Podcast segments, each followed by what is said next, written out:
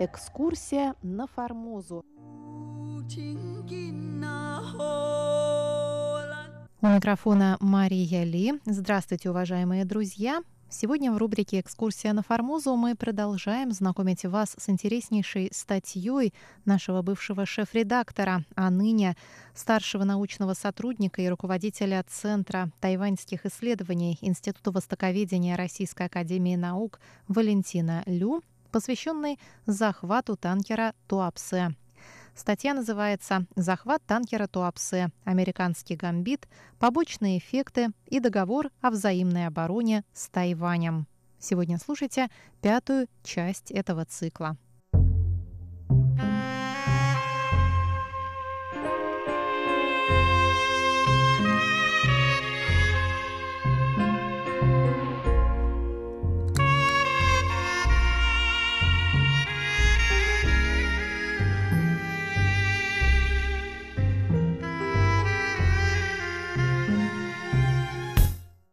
Итак, в прошлый раз мы остановились на том, как 30 сентября 1954 года советская делегация в ООН потребовала включить в повестку 9 Генеральной Ассамблеи вопрос под названием «Нарушение свободы навигации в районе китайских морей». Вопрос касался захвата Туапсе, президента Готвальда и Праца и включал заявление, что виновными сторонами являются не только силы Чан Кайши, но также те, кто поощрял их.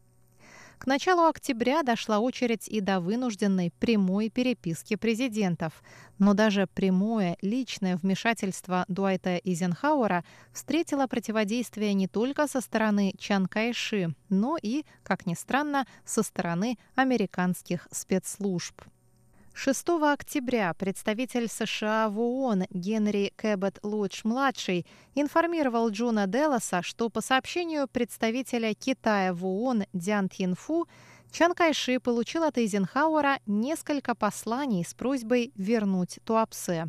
При этом Дян Тинфу сообщил, что несколько американцев в Тайбе призвали Чан Кайши игнорировать письма Эйзенхауэра и оставить судно. На вопрос о том, были ли это американские официальные лица, Диан ответил, что они были не из посольства и заключил, что они могли быть связаны с ЦРУ.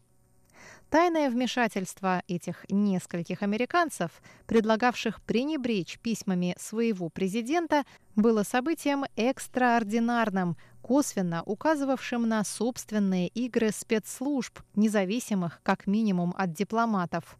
Так или иначе, это не меняло факта, что Чан Кайши поставил судьбу танкера и экипажа в прямую зависимость от исхода переговоров между Китайской Республикой и США по озвученной повестке, заключение договора о взаимной обороне, судьба прибрежных островов, проблема представительства Китая в ООН и американская помощь Тайваню.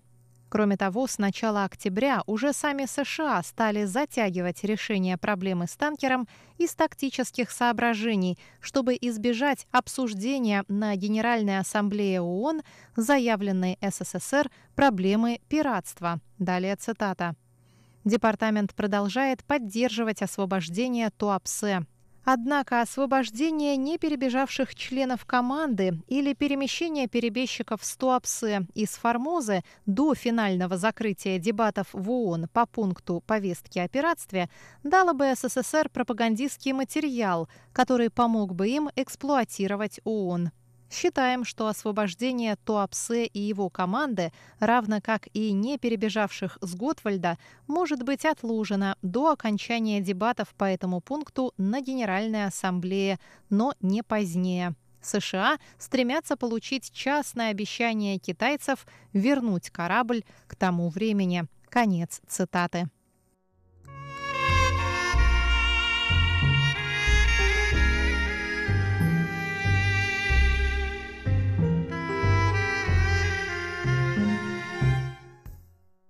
15 октября исполняющий обязанности главы Министерства иностранных дел Китайской Республики сообщил послу США, что китайцы больше не пытаются заполучить новых перебежчиков из советского экипажа, а давших согласие перебежчиков, 16 или 19 человек, проверяют на искренность.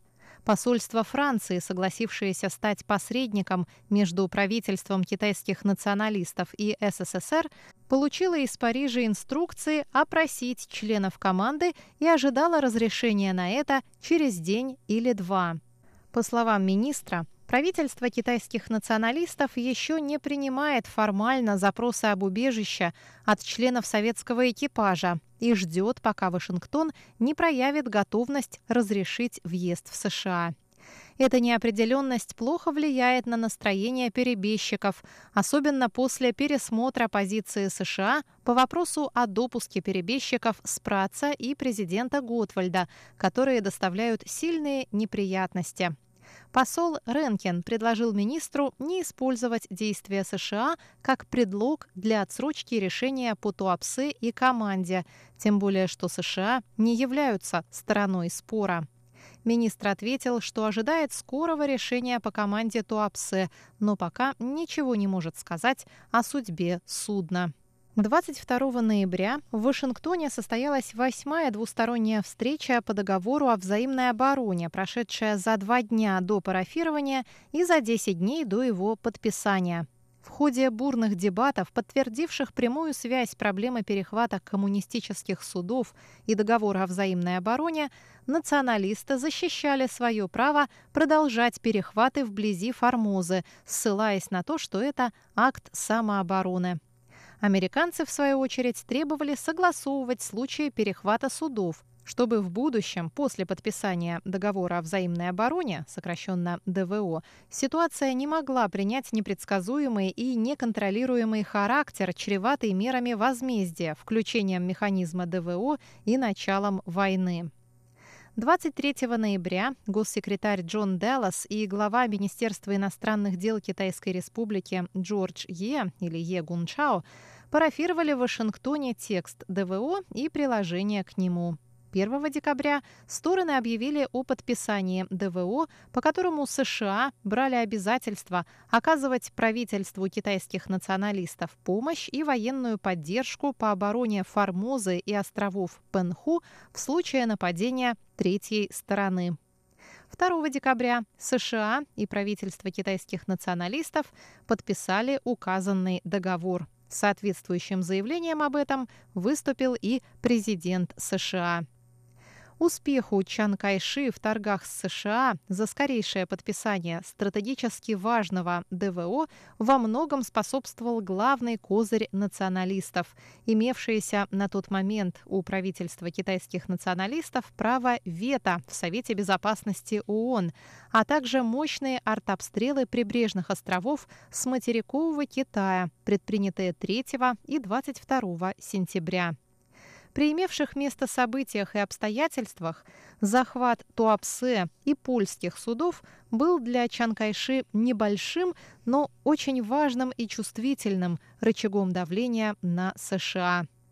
В тактическом плане арест трех судов из соцстран позволил перехватить часть сырья и оборудования остро необходимого для КНР – еще более важным тактическим выигрышем стали перебои в морском сообщении с Шанхаем, Даленем и другими портами материкового Китая. В 1953 году оно несколько раз прерывалось на несколько недель, а с июня и до конца сентября 1954 года ни одно судно из европейских соцстран не разгрузилось в портах КНР к северу от Гуанчжоу или Кантона. В целом, рассекреченные архивы Госдепартамента США однозначно подтверждают, что операция по захвату Туапсе была на самом деле инициирована Вашингтоном и проведена под полным контролем спецслужб США, действовавших независимо от Госдепартамента, вне дипломатических каналов. Тайбэю в этой операции изначально отводилась лишь роль второстепенного исполнителя. Но подробнее об этом в, след... в следующий раз в рубрике «Экскурсия на Формозу». С вами была Мария Ли. До новых встреч на волнах русской службы международного радио.